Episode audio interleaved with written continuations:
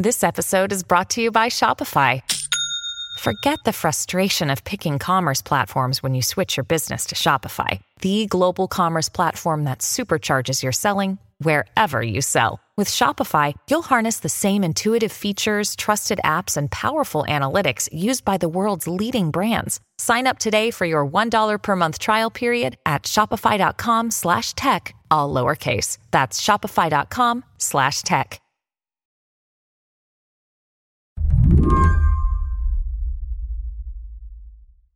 Earlier this week, the January 6th Select Committee built this case. They pointed out a tweet that Donald Trump sent in the middle of the night on December 19th. And this tweet, the committee said, it was a bat signal for organized extremists all over the country. You remember this tweet, the one that talked about a big protest in D.C. on January 6th and ended with a flourish Be there, will be wild. Here's committee member Jamie Raskin.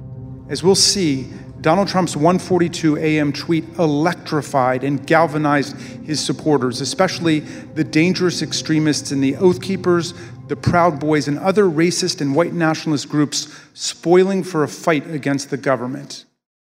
The committee mapped out how this one message pinged around the internet. It felt as if um, a mob was being organized. And this is testimony from an anonymous source inside Twitter itself. The person's voice has been disguised. They explain how they watched Twitter users light up at the invitation to come to DC. I very much believe that Donald Trump posting this tweet on December 19th was essentially staking a flag in DC on January 6th for his supporters to come and rally. And you were concerned about the potential for this gathering becoming violent. Absolutely. It was very clear that individuals were ready, willing, and able to take up arms. Then this enthusiasm on Twitter, it jumped to Reddit and YouTube. One post encouraged others to come with body armor, knuckles, shields, bats, pepper spray, whatever it takes. All of those were used on the 6th. The post concluded join your local Proud Boys chapter as well. Not only did that December 19th tweet whip all of the far right up into a frenzy about January 6th specifically.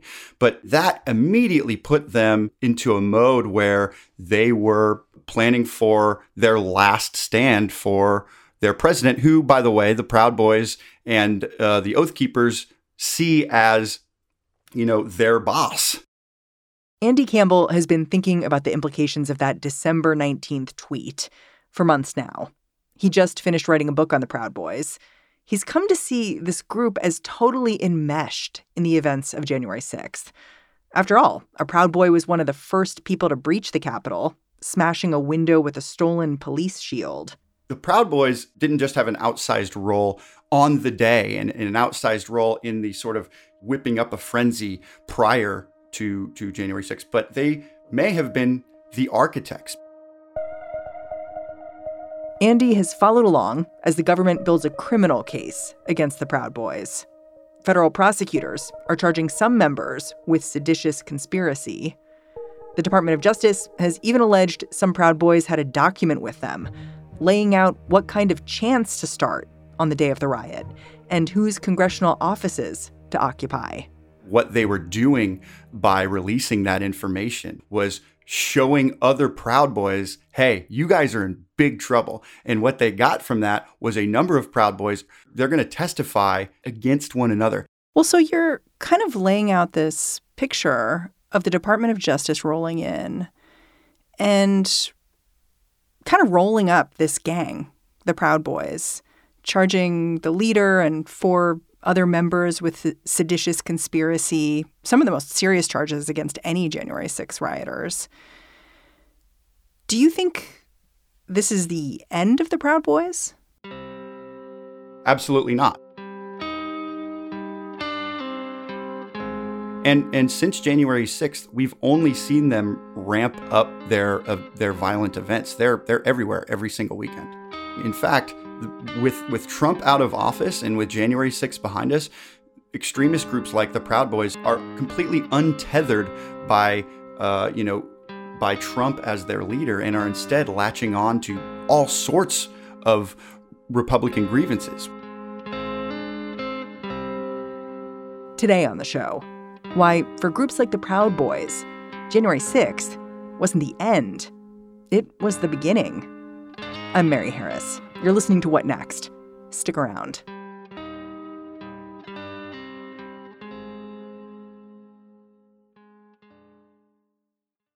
This episode is brought to you by Discover. When it comes to your finances, Discover wants you to know they are the credit card that is always there for you. With 24 7 US based live customer service, everyone has the option to talk to a real person anytime, day or night. Yep, that means no more waiting for quote normal business hours just to get a hold of someone. We are talking real service from real people whenever you need it. Get the customer service you deserve with Discover. Limitations apply. See terms at discover.com/slash credit card. Andy Campbell has been covering the Proud Boys since their inception in 2016. He'd noticed them at Trump rallies.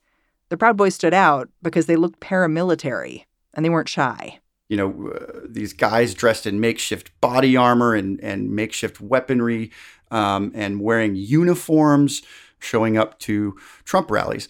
And these guys wanted you to know who they were. They wanted to be lionized for the acts of violence they committed and they wanted to talk to the press. They were like, "Yeah, here's my name. Tell everyone what I did because I'm a badass."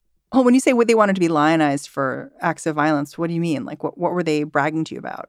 Well, one of the Proud Boys faces, facing seditious conspiracy charges, Ethan Nordean, uh, punched a guy unconscious uh, in 2018, and it was caught on video. Alex Jones called it the punch heard around the world.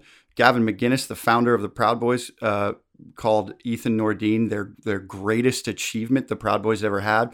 Uh, he was given a nickname Rufio Panman, a reference to the leader of the Lost Boys in the movie Hook. Hmm. And now that punch in that video, short as it is, of him committing an act of political violence, uh, is in every Proud Boys sizzle reel on the internet. Uh, don't give it, hey,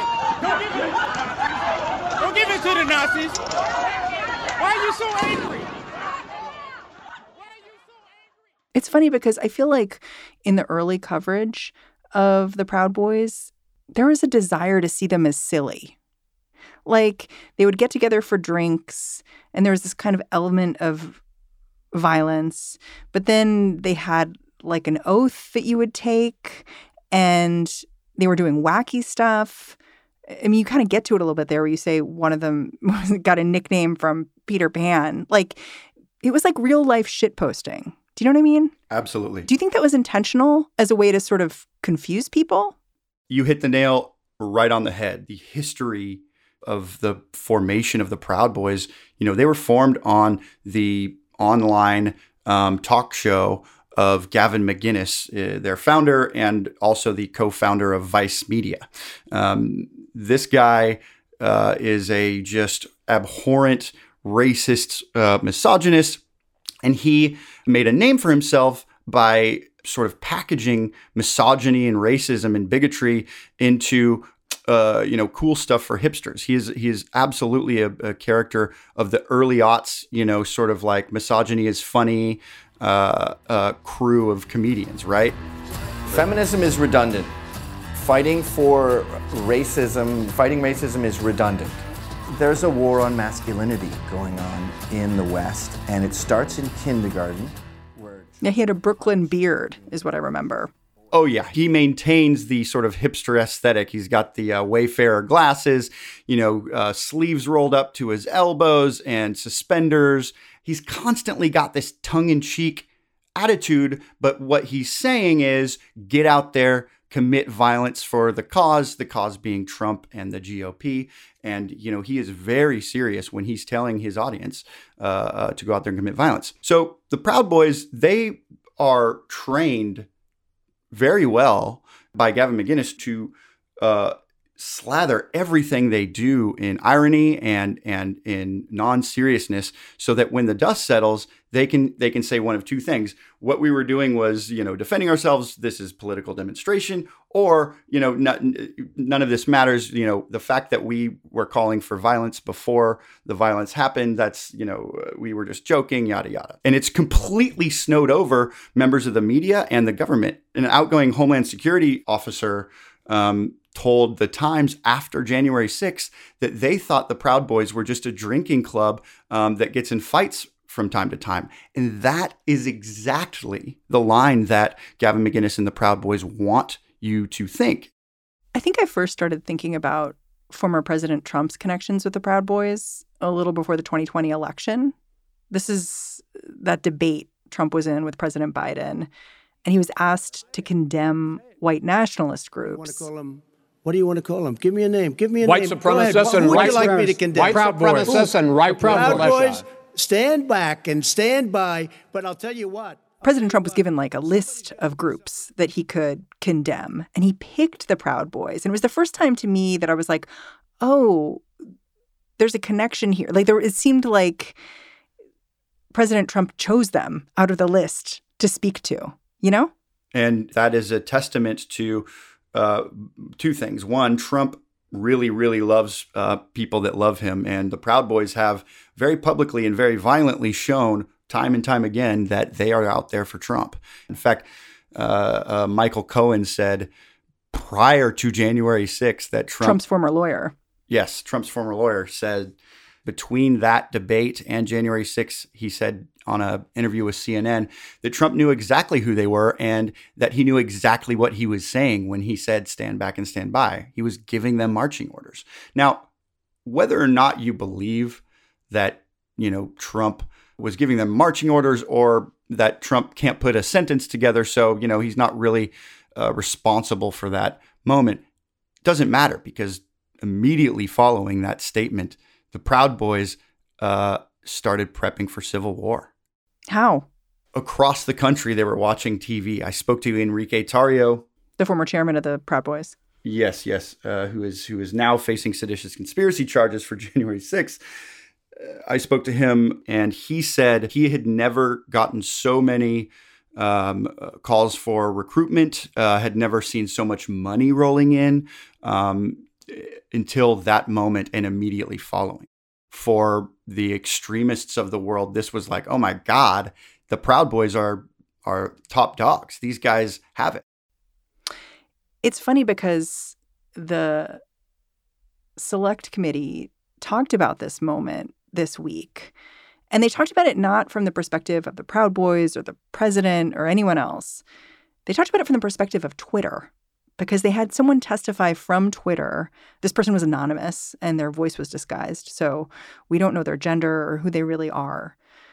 But this person told the committee that this moment, this debate moment, was kind of an earthquake on the platform. And it was a moment where Twitter considered having stricter content moderation policy because they could see how engaged people got right after the president called out the Proud Boys directly.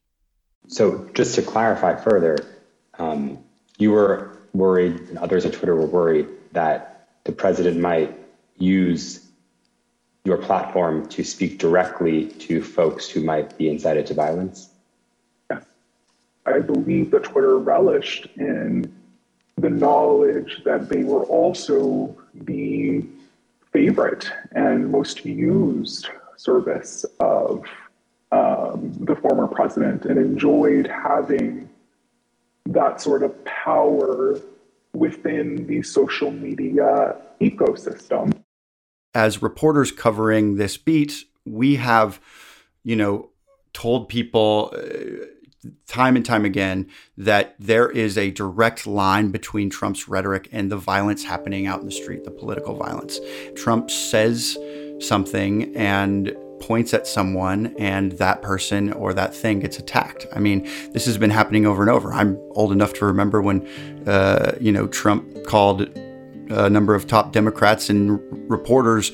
They called him the enemy of the people, and then bombs started showing up at their houses. You know, this moment uh, at the House committee hearing showed that the platforms which were boosting Trump's speech knew that, and they were amplifying it. When we come back, why spreading hate online turns out to be pretty good preparation for building political power. Stick around.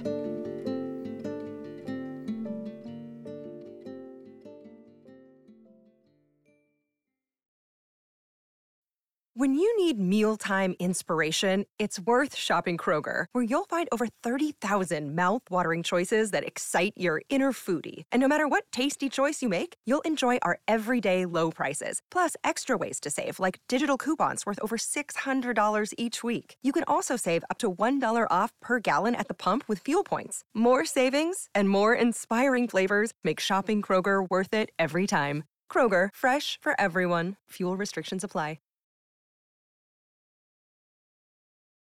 The connections the Proud Boys forged with Trump World ran deep.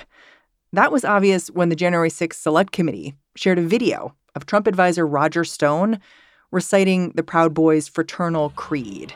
Hi, I'm Roger Stone. I'm a Western chauvinist.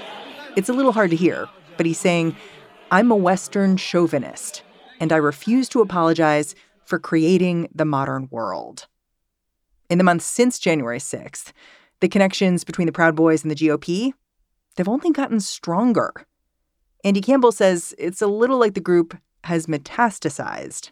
People are always surprised to learn this, uh, but the Proud Boys are embraced and supported and very close to the full gamut of GOP elites next to Trump. I mean, after January 6th, Ann Coulter writes a writes a blog titled Thank God for the Proud Boys and reveals that she's been using them as her security for events for years.